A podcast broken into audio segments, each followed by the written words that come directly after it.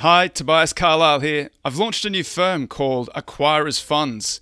We implement the Acquirer's Multiple in a highly liquid, tax-efficient and capital-efficient way. If you'd like to learn more, go to acquirersfunds.com.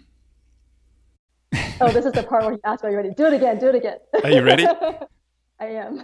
All right, let's do it. Hi, I'm Tobias Carlisle. This is the Acquirers Podcast. My special guest today is Perth Tolle, who's the founder of Life and Liberty Indexes. It's the home of the Freedom 100 Emerging Markets Index, which is now an ETF with the ticker FRDM. I'm going to be talking to Perth right after this.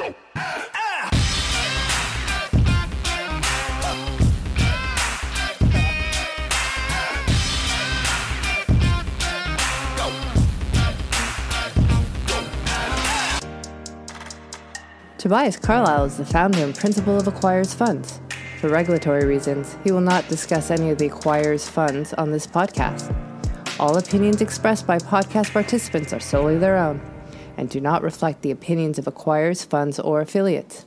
For more information, visit acquirersfunds.com. Hi, Perth. How are you? I'm good. How are you? I'm very well, thank you. Thank you for having me. My absolute pleasure. What is freedom weighting? Yeah, so freedom weighting is an alternative weighting method that we are using in emerging markets, alternative to market cap weighting, the emerging markets. So in emerging markets indices, mostly what we see or what we saw before was market cap weighting, which led to a lot of country and regional concentrations. So for example, if you look at any of the largest emerging market ETFs like EEM or IEMG or BWO, which are based on MSCI and FTSE indices, they all have a very large concentration in China and the China region. So in China, you'll see about 35% allocation. China region, if you include Taiwan, Hong Kong, and South Korea, you'll see more than 50% allocation in your emerging markets index. And you'll see 70% in Asia in general in these indices. Even the ESG emerging markets indices will have similar allocations. So we, having come from China myself and not wanting to invest that much into a country that I find a little more risky and a little more questionable as far as human rights practices and so forth, I created the freedom-weighted methodology for weighting emerging markets to kind of give the freer countries a higher weight in the index.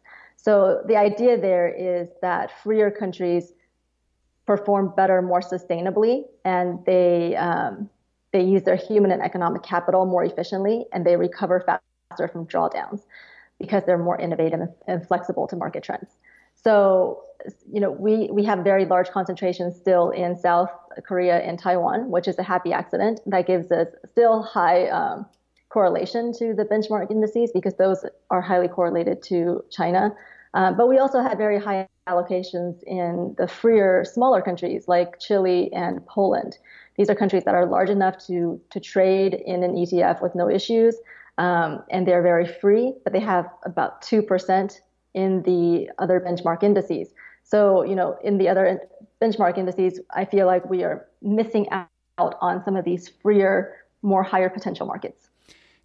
And how are you defining freedom? So we're defining freedom we basically use a freedom score given to us by our think tank partners. So we're using the Fraser Institute, Cato Institute, and Friedrich Naumann Foundation for Freedom combined effort to basically categorize freedoms into 79 variables and come up with a country score for each country. So there's a combined country score that combines 79 third-party variables as far as quantitative freedom variables. So I categorize them into three categories: the rights to life, the rights to liberty, and the rights to property. And that's where the name of my company comes from. So the rights to life are things like terrorism, trafficking, internal organized conflict, like extended wars in the country and so forth. The rights to liberty are things like rule of law. A lot of people don't invest in emerging markets because of the lack of rule of law. So we are hoping to provide a solution through these methods. So rule of law, freedom of speech, freedom of the media, freedom of religion, freedom of assembly, those types of freedoms. And then the rights to property are your economic freedoms. So things like taxation, private property rights, contract laws, business regulations, freedom to trade internationally and sound money. When you're constructing these indexes, you're talking about the scores, but I've seen you discuss this on Twitter. There's a distinction between absolute and relative freedom, and can you just talk a little bit about that and how that flows into the index? Yeah, so we use an absolute freedom level relative to peers. So basically, we look at the absolute level of freedom versus the movement or the momentum of freedom in a country. So, for example, Argentina is a country that has great potential for improvement, and we've seen some hope for that in the near past. But we don't put them in the index just because they have high improvement potential or high trajectory for freedom. We only take actually the freest countries. So the absolute level of freedom is what we look at, but we also don't draw a line in the sand as to, okay, you have to be above this certain score or this certain level to be in the index. We just look at them relative to their peers. So the 10 countries that end up being included in the index are the 10 freest countries relative to the others. So as long as, for example, Philippines is in the index currently, smaller allocation, but obviously some human rights issues there. They have higher economic freedom than human freedom, but there's definitely some issues. But they ranked higher than, for example, just slightly higher than Brazil. So in the last reallocation, the rebalance, they were added and Brazil was dropped. So it's whether your absolute freedom score is higher than others, than other emerging markets, and that's what we look at. Does Turkey make it into that into your top 10? No. So Turkey is an interesting case. It was in the index when we started calculating it live in 2017. And at the rebalance in 2018, we rebalanced the third Friday in January. So in January of 2018, Turkey triggered a rule in the methodology that had never been triggered before, which is the freedom momentum decline rule. So they had their freedom score declined too fast, and that got them kicked out of the index. So we do look at momentum on the downside as a sell discipline in cases like that where the freedom just declines extremely quickly.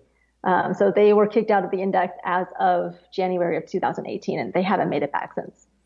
And when you're constructing the index, once you've identified the countries that you want to include, then you have to you're identifying individual companies in each country. And how do you go about identifying which companies to include?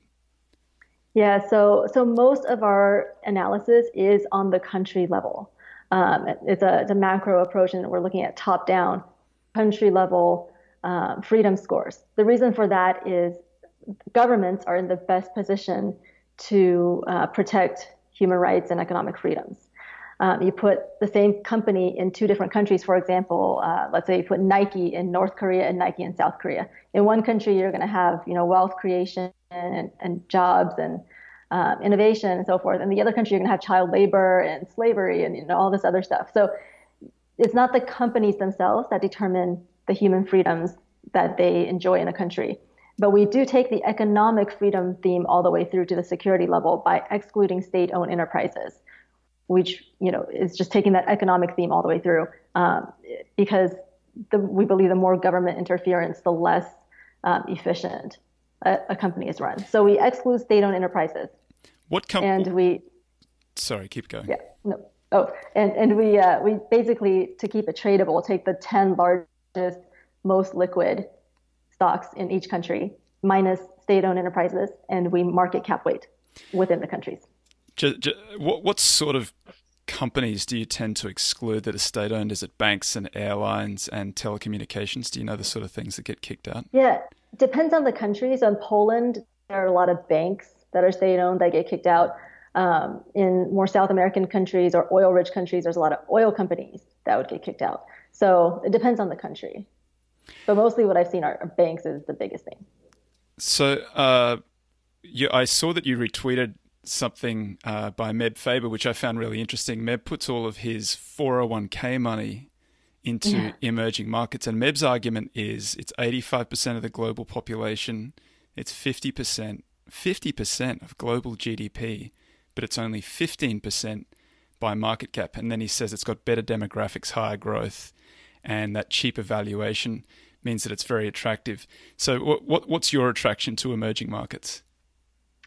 Well, first of all, I think thank you, Meb, for that tweet. I think that a lot of people struggle with how much to put into emerging markets. And I have a similar approach in my retirement plans, but that's partly because of I'm trying to make my product survive. So I thank you, Meb, for that. Shout out to him. As far as why we started with emerging markets, it's because in emerging markets, there's a special opportunity to capture this freedom premium because there's such a huge discrepancy between freedom levels in these markets that you don't see in developed markets. So, in developed markets, we're looking at US, Canada, Japan, Germany. These are all very free countries, and they're very fairly homogenous as far as their freedom levels. But when you get to the emerging markets, you see huge discrepancies. You got countries like, Taiwan and South Korea, Chile and Poland, which are very free. And then you have China, Russia, Egypt, Saudi Arabia with, all the human rights abuses that have come out recently into the light. So this huge discrepancy in freedom levels is where we think the opportunity is. Well, so that's, I guess that leads into my next question. Why is freedom so important in emerging markets? Because the levels are so different. But why focus on the freer countries? Yeah. So I was have a background from China. So I was born in Beijing, and I came here to the United States when I was about 9.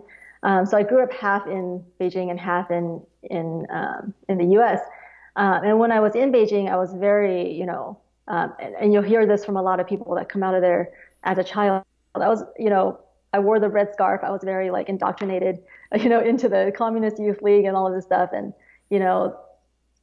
I believed everything they told me. And then having come to the U.S. and being exposed to freedom was obviously kind of life-changing.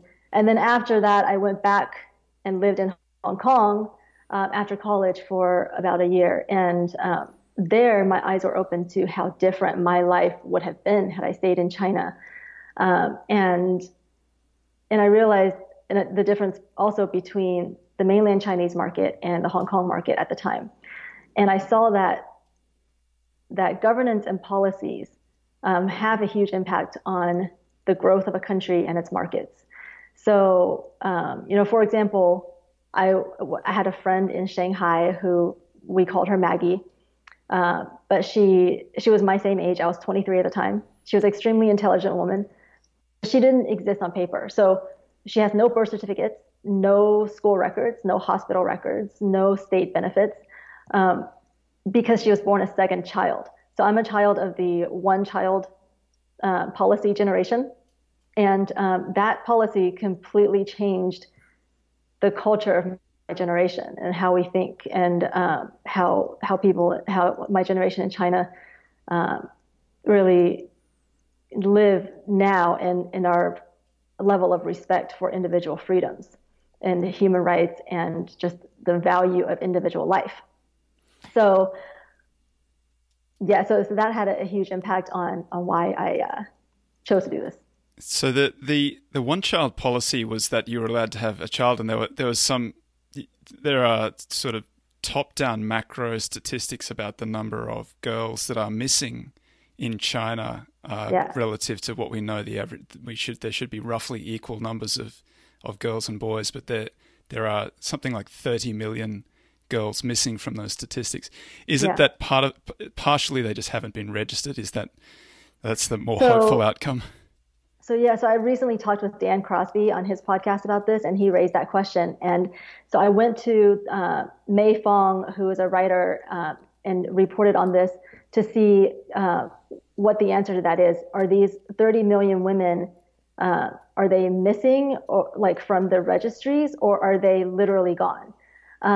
And she said that if they were just missing from being registered, when the one-child policy became a two-child policy, we should have seen an uptick in that, or we should have seen a decrease in that number, or more women or girls being born. But we didn't actually see that change since 2015. So the official theory is that those are women who are actually missing from the population due to the one-child policy and the selective births as a result of that. Just because in China, like my friend, her parents registered her brother for school and for existence. And she was one of the lucky ones. So by that theory, she's not one of the 30 million missing women. Yeah. It must have an enormous impact on not just the economy, but just the culture of the country over that period of time. Yeah. No, it really changed the culture of the whole generation. And now, even though that they've loosened the policy to allow two children, no one is having two children because everybody grew up as an only child. That's the culture now. There's no huge value placed on a large family. It's just not something that people really value now. So besides China, you also exclude Russia and Saudi Arabia. So can you go through the reasons perhaps for Saudi Arabia? Yeah. So, and I'm glad you brought this up because I don't actually exclude them. I just use the scores. So I can't game the system and say, oh, I don't like Saudi Arabia, so I'm going to kick them out. Because your methodology excludes them perhaps. True. So my methodology takes the freedom scores per country by Fraser Cato and Friedrich Naumann Foundation. And it runs the countries through three iterations that eliminates the bad actors. So the algorithm basically will give you negative scores for countries whose scores are too low. And through three iterations of that is how these countries get excluded from the index. And what are the particular reasons for excluding Saudi Arabia, say? So Saudi Arabia has very poor human freedom scores on their human freedom side. So they end up having a score that is lower than average in emerging markets. And so that's basically why. I mean, there's women's rights issues. There's freedom of the press issues. We saw with the Khashoggi killings recently that or just the whole situation is extremely dire as far as press freedoms. There's basically monarchy rule, so there's not a lot of checks and balances on the government. They did allow women to drive recently, which is great. My friend Manal Al-Sharif, who was like the Rosa Parks of Saudi Arabia, who 11 years ago was jailed for driving and basically filming herself driving and putting it on YouTube to kind of start the Women to Drive movement. She recently did a drive for freedom in the United States to bring attention to her friends in the movement who were jailed right around the time that women started being allowed to drive. So it's not that they were loosening up on women's freedoms. If they were, why would they jail the activists who campaigned for women to be able to drive? So there's these 4 women that are in jail now that are her friends, basically arbitrarily because they campaigned for the freedom for women to drive, and now women are allowed to drive. And they're still in jail. And in fact, they were arrested around the time that women started being allowed to drive. So there's still some issues, obviously, in Saudi Arabia that we'd like to see improvements on before we can include them into the index. Saudi Arabia is a beautiful, huge country with huge potential. And obviously, women are a big part of that. And so I hope to see more reform there. I believe Manal wrote the Time Magazine People of the Year article on MBS when he was Time People of the Year last year. She had huge hopes for reform when he came into power. And she maybe has lost some of that hope now, but I still think there's a lot of potential there. As with China and with all of the emerging markets, I hope they all make it into the index, right? I want this alpha to disappear. I agree, and I'm with you there. Russia is an interesting case study too, I think, because Russia is one that appears in, there's a lot of value investors who think that Russia is unusually undervalued as an index, but it's one that you exclude for human rights reasons. What are the particular ills of Russia? Yeah, so again, I'm not excluding them. Well, the methodology does. The score, yes.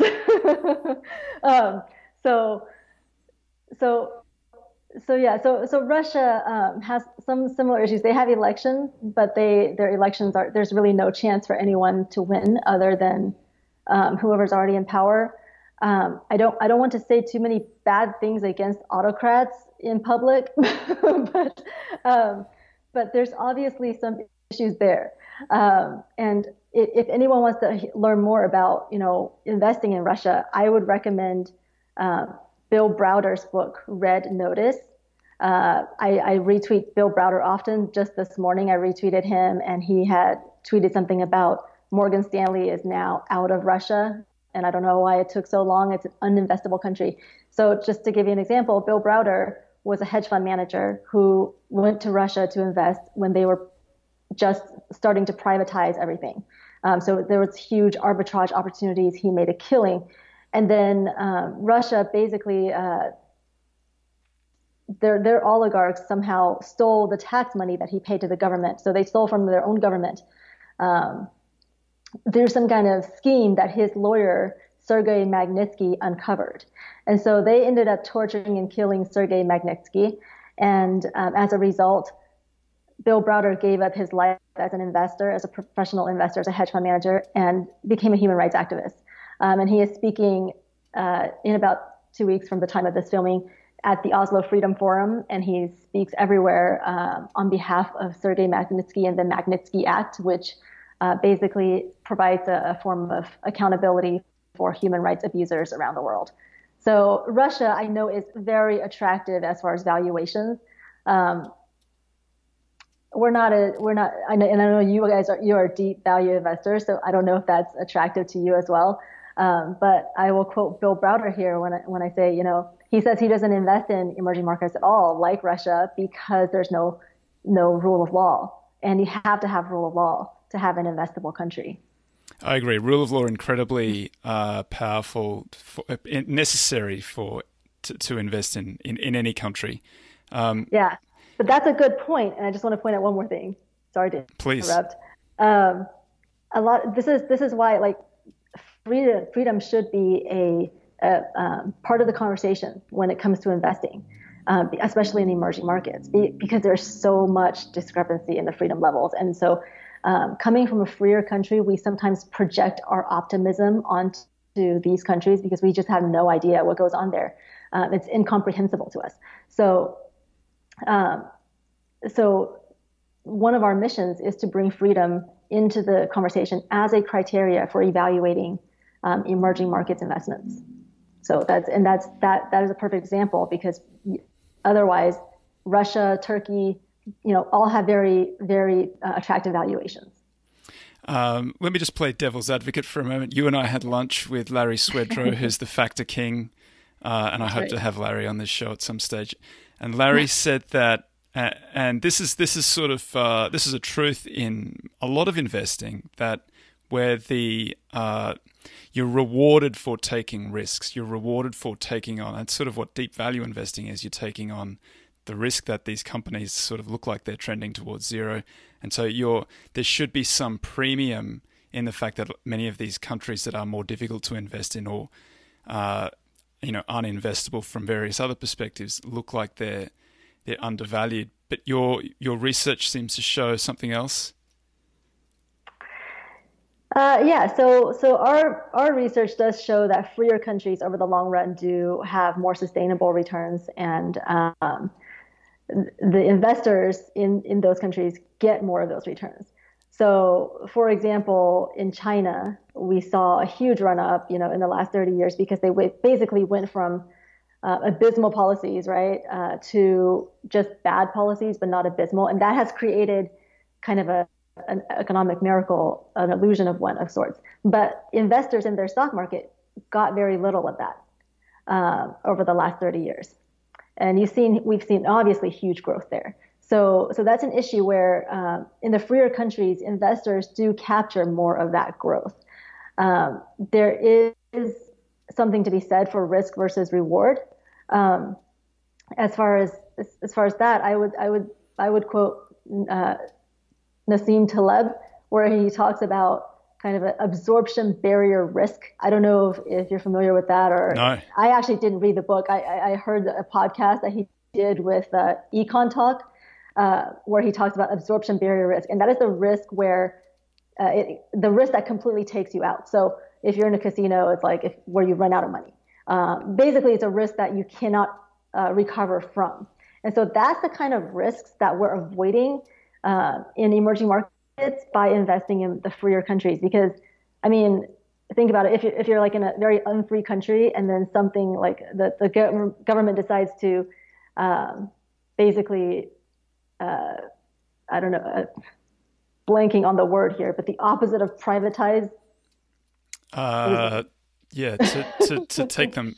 It's not to take them public, because that's not the right word, but right. To take them over. Right. They decide the state now owns your company or something like that, and then your investors are screwed. So that is the absorption barrier risks, or your lawyer gets killed and tortured, right? Like Magnitsky. Those are absorption barrier risks that you deal with when you have no rule of law. So we would say that, the rewards should be great for those kinds of risks. So I would actually agree with him. Sometimes, especially in the short term, you're going to see, maybe a slightly lower return. We have very low tracking error to the benchmark indices, so it doesn't deviate, quite a lot. So I wouldn't say the risk is too far off there. On the upside, you say that there's a relationship between freedom and human rights and innovation. Yeah. So freer countries are basically faster to innovate, and so faster to recover from drawdowns, or faster to pivot according to market needs. And sometimes they even benefit from the market trends in unfree countries. So, for example, Chile is a very high. They have very high trading with China. So the very prolific trading partner with China, like they do about 25% of their trade with China. So Chile being one of the freest countries and China being one of the most unfree in the emerging markets by these metrics.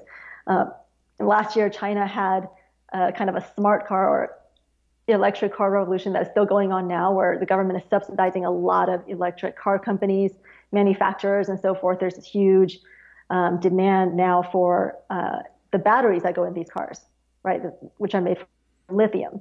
And so that's an investing trend that you've seen globally, is investing in these types of batteries. And Chile historically has been a huge miner of copper.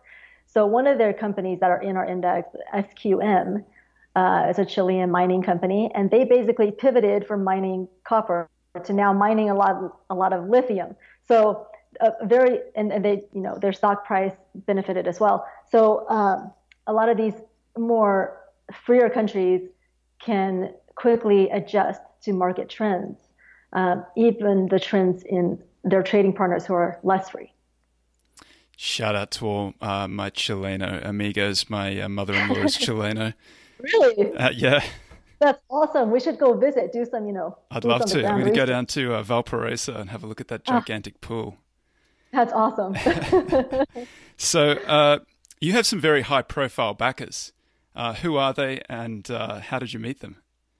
Thank you for this question. Yes, it's something I am in awe of every day. So So for example, Rob Arnott is my biggest seed investor, and he was my first seed investor. And so I've been a fan of Rob's since, I guess, when I first, like, when this all first started. And because he was one of the first to do non-market cap weighting indices, right?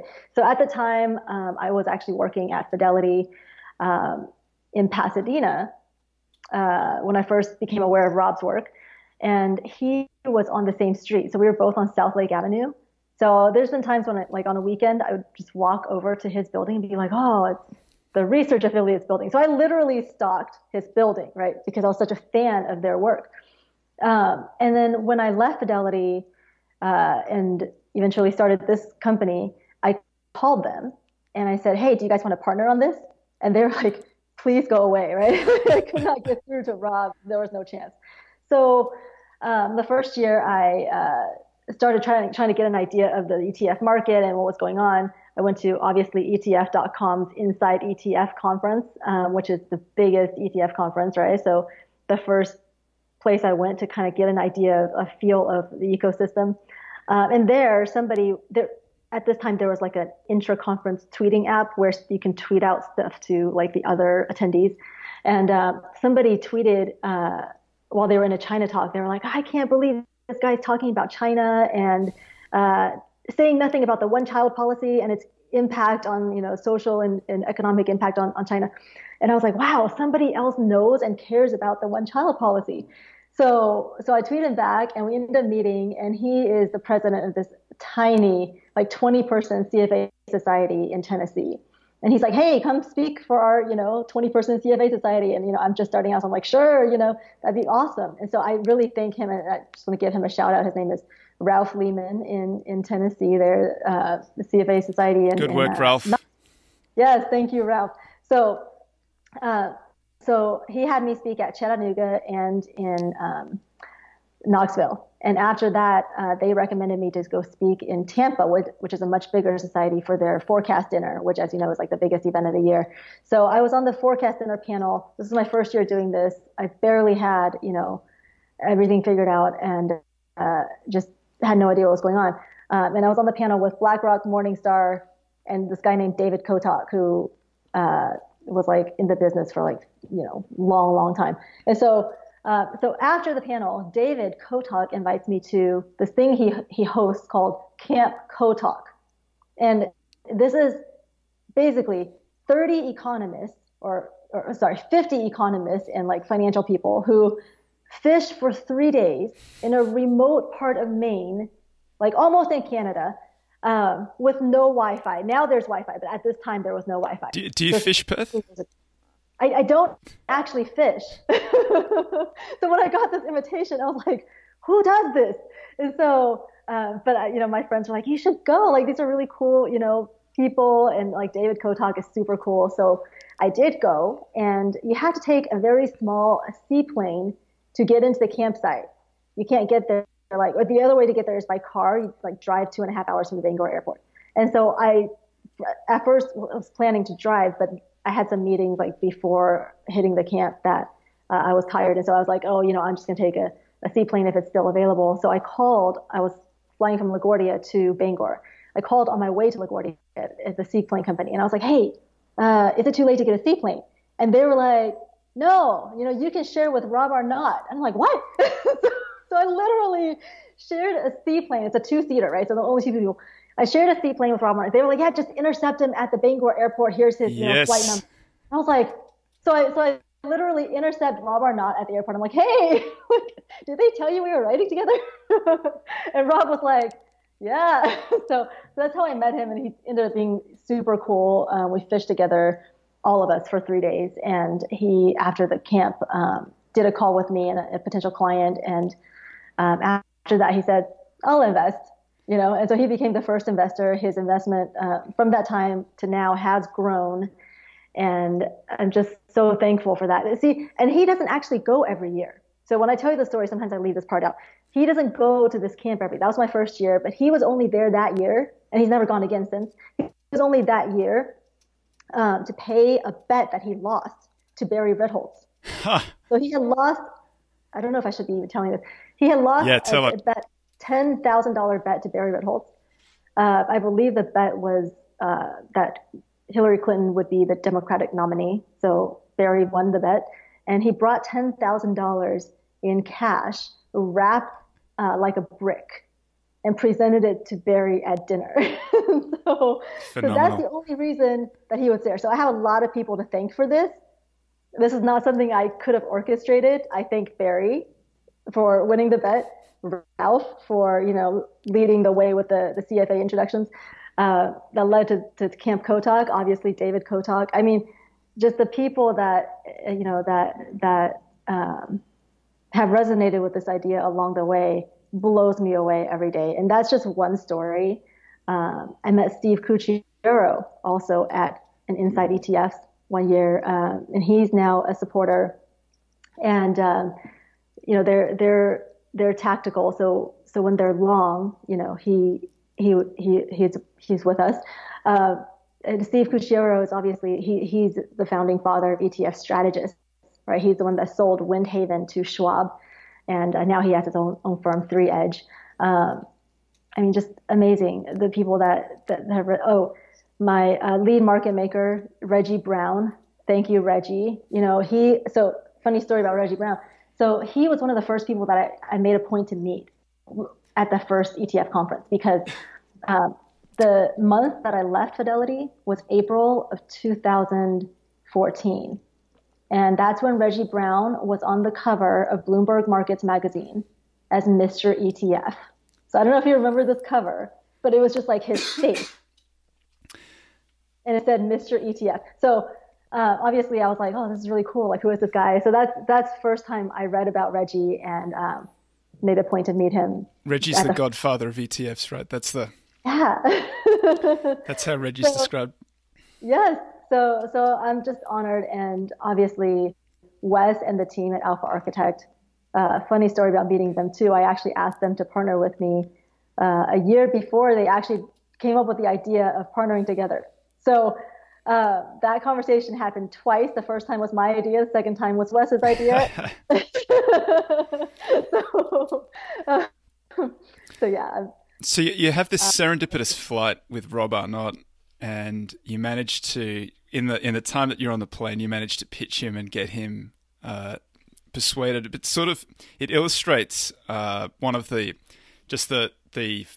things about starting a business, launching a business, that you kind of have to be hustling. And I think you're an incredible hustler, networker. But how do you? I mean, you're one of the very few women in this industry, and you're the founder and face of this. How do you find it negotiating with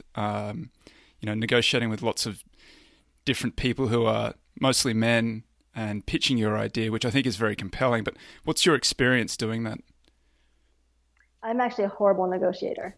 And just to correct you, I didn't pitch Rob Arnott on the plane. You didn't? That was like a 20-minute ride. Oh, okay. It took quite a bit longer. But he did resonate with it right away, like at camp.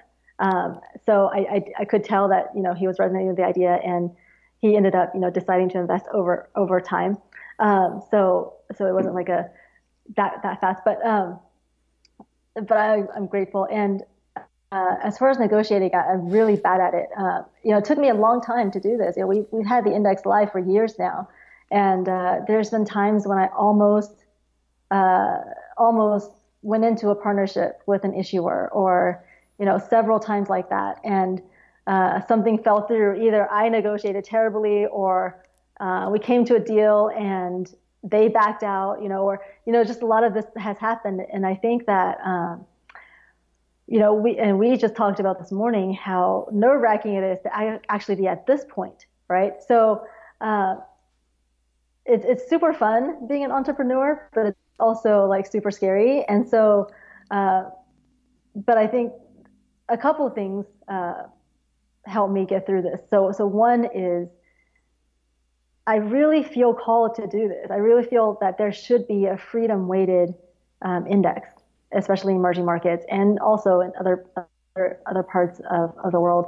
But I had a lot of confirmation in the beginning that this was something that needed to happen. So, so when when things didn't go well, or, you know, and it was super sad, you know, some of those times when like a partner would back out or something like that.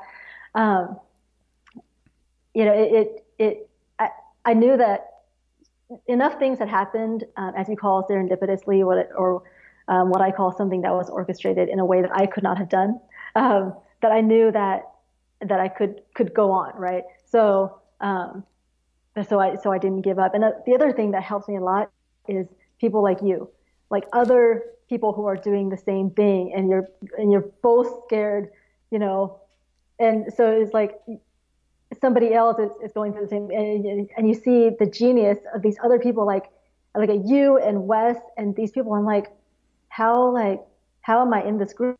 Like, you know, because you guys are so awesome, and the hustle, like you guys, especially, you know, Phil, you've had him on your show, Phil Bach, like that guy can hustle, you know. So it's just like these people that just have so much fun with this whole experience of entrepreneurship, this whole experience of being in indexing and ETFs, which is an extremely fun group. And so that also keeps me going. So thank you for that.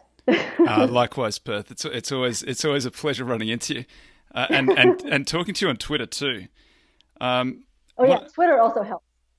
So you may be not allowed to say this, but your Alpha Architect are going to be providing the underlying ETF. You provide the index, the underlying ETF, and the ticker again is FRDM. I have to be very careful about the way that I pronounce that, because Australians like slur through our words. So I always do the American pronunciation for the R, which I know gets me a lot of grief back home. But FRDM, Freedom is the ticker. One of the things that we when we first met, I didn't quite realize that it was an emerging market focus for your first fund, and so I was just sort of we discussed, and something that I'm very interested in, which are the freest countries in the world? Yeah, so some of the Nordic countries are very free. Hong Kong and Singapore are considered very free. So Hong Kong, Singapore, Norway. Hong Kong, yeah, because historically, remember there's a slight time lag in the data. So Hong Kong is still considered very free by especially economic freedom standards. They're number one as far as economic freedom in the world, tied with Singapore. We are expecting to see that come down as China gains influence in the region. But as far as economic freedoms, they're still the highest out there. And where does the US rank? I'll have to look that up, but I believe it's somewhere around 18. Let me look it up. Well, I looked it up this morning, and, okay. I saw your tweet about it. Testing me though.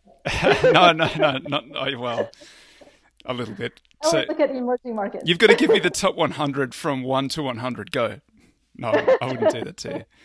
Exactly. So, do you know the reasons why? So, why is America at 18 and not sort of say closer to the very top?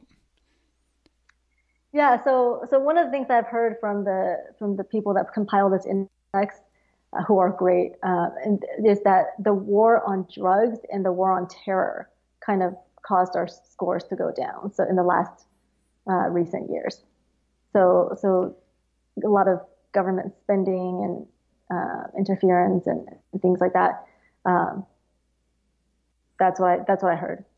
And because 10% of my listeners are Australian, where does Australia rank? Do you know? Very high. It's very high. No war on drugs or terrorism. Why don't you tell me since you looked it up? But it is very high. Well, I'm happy to hear that. Yeah. I'm going to actually look that up right now since you're testing me, and I'm curious where Australia, because I know it's extremely high. So I can't actually see the screen right now. Don't do anything weird. If anyone else wants to look this up, there's a couple ways, but you know, this is done by Fraser, Cato, and Friedrich Naumann. So if you go to any of those, you can find it. And right now I am going to Cato, and I'm just pulling the data, and then I will rank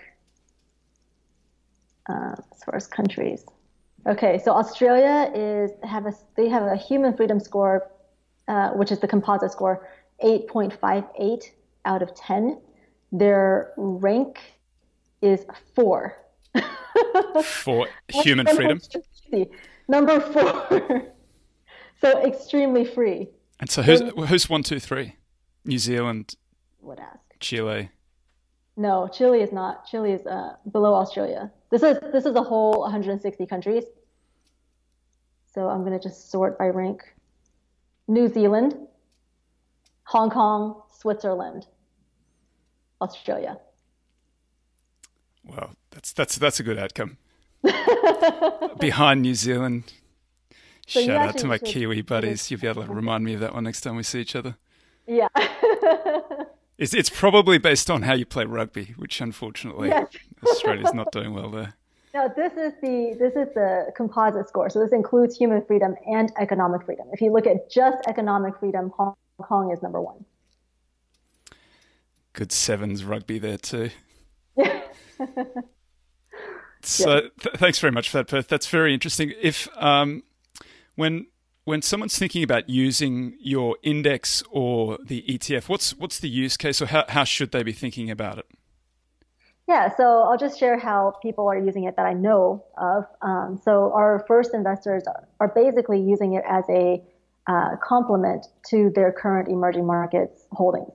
So just to get a different exposure to different emerging markets than they currently have. So it's a very good complement because of the kind of, we have some high allocations to freer countries that the benchmark indices have very low allocations in, and we have no allocation in certain countries that they have high allocation in. So it's a very good complement to those types of existing emerging market strategies.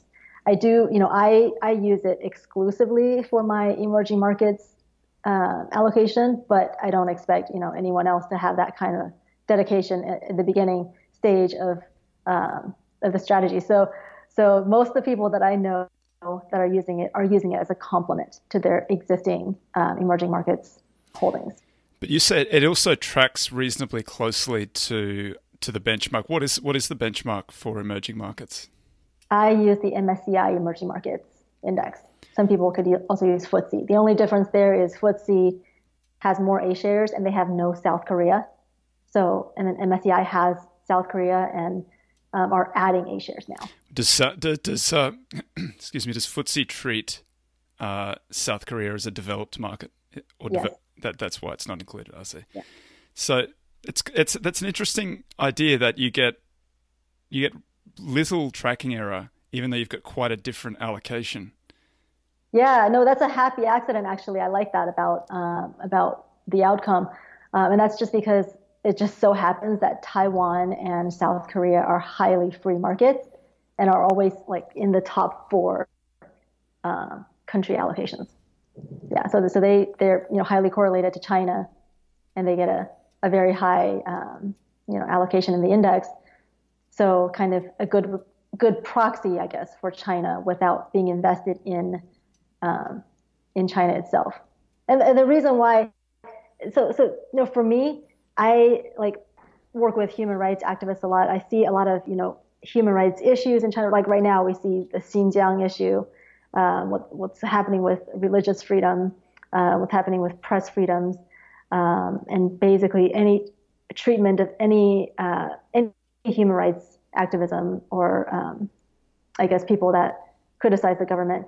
But you don't see anyone around the world talking about this, right? You don't see governments talking about it. You see what's happening in Hong Kong as well, and the new extradition laws that may come into place, and people getting kidnapped for selling books about, politicians, from different countries. And, So a lot of these things that go on that are very obviously going on that no one disputes, no one is talking about. So in the trade deal between U.S. and China, did human rights come up once? I doubt it. Does it come up from the U.K. as far as what's going on in Hong Kong with all that the U.K. has invested in Hong Kong over the years? No, never comes up. Why? Because of the economic clout that China has, and what China needs more of is more foreign investment, and they'll have even more economic clout, right? So we've given them a lot of foreign investment already, and that has given them, this kind of almost immunity from anything that they want to do as far as human rights, because nobody will ever mention it because of if they want to do business in the country. And in fact, I don't know if you saw this article, MSCI, when they started adding A shares, first of all, in 2015, when China had that huge stock market collapse, one of the people they blamed was MSCI. They were like, because you didn't add us, right? You didn't add A shares, you know, we had this huge drawdown, this crash, and it was your fault or whatever. They blamed a lot of people. MSCI was one of them. But now they have, a story came out in Wall Street Journal by Mike Bird that they actually pressured MSCI to add A shares. So this is obviously not something to knock on MSCI. China does this with everyone. So that's another reason why I feel in my investing, I don't want to be supporting the immunity of regimes that commit human rights abuses with my investment dollars. And hopefully there's others who feel the same way, and maybe some institutions who do as well, though it's harder, I think, for institutions to take that stand because a lot of them do get funding from these countries. One of the rights that I saw, which I thought was a little unusual and it hadn't occurred to me, was parental rights. So why include parental rights in your definition of human rights? That is an excellent question. Thank you. So to give you an example, and parental rights is basically what rights a parent has to a child after divorce or even during a marriage. And this is one of the 5 proxies for women's rights that are used in this index. The other proxies include missing women, which we talked about, and inheritance rights. So parental rights, to give you an example, again, using my friend's story, Manal Al-Sharif from Saudi Arabia. Her first marriage in Saudi Arabia, she ended up getting a divorce, and she has basically now no rights to her child that she had in that marriage. So her first son is still in Saudi Arabia, even though she has been self-exiled to Australia. So she's in Australia now with her second son from a second marriage, but the two sons have never met because one of them is not allowed to go into the country and the other one is not allowed to come out. That's kind of one example of what could happen. But basically, parental rights is if a woman decides to leave a marriage, does she have any rights to her children? And so that obviously is a huge thing for women's rights in a country, because there's a lot of mothers who would stay in a terrible situation to stay with their children. So that's why that's in there. It's unimaginable. It's if you've got kids to be separated from them. Yeah. I mean, you know that as a dad. I don't know if I'm biased, but I think as a mom, it's possibly worse. Possibly. So we do use that and typically in these like very repressive regimes, it's obviously the woman who loses out if she leaves. So it's a proxy for women's rights. Excellent question. If folks want to get in contact with you, what's the best way to do that? So the website is lifeandlibertyindexes.com, and you can get a lot of information there. I'm on LinkedIn and Twitter. My Twitter handle is Perth_Tolle. Which is Tolle. Yes. Perth, like Australia. And then, yeah, why are you Perth? Oh, my dad, went there. He did translation work in Australia before I was born.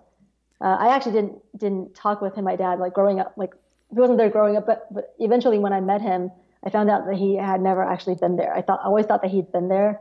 He never went there. He just heard about it. Like he was in Australia, he liked it, and then somebody told him about Perth. That's a good enough reason. And the ticker for the index is FRDM, and it's also the same ticker for the ETF that tracks it, which is you're assisted there by Alpha Architect. It's incredibly inspiring, Perth, and I think you're incredibly courageous, not only because you're launching an ETF almost single-handedly, but also because you're shining a light on some of these autocratic regimes around the world. I really do wish you the very best of luck in the launch. Thank you so much. I couldn't do any of this without the support of all our partners and people like you. So definitely not doing it alone. I thank you for that. My pleasure. Thanks, Perth.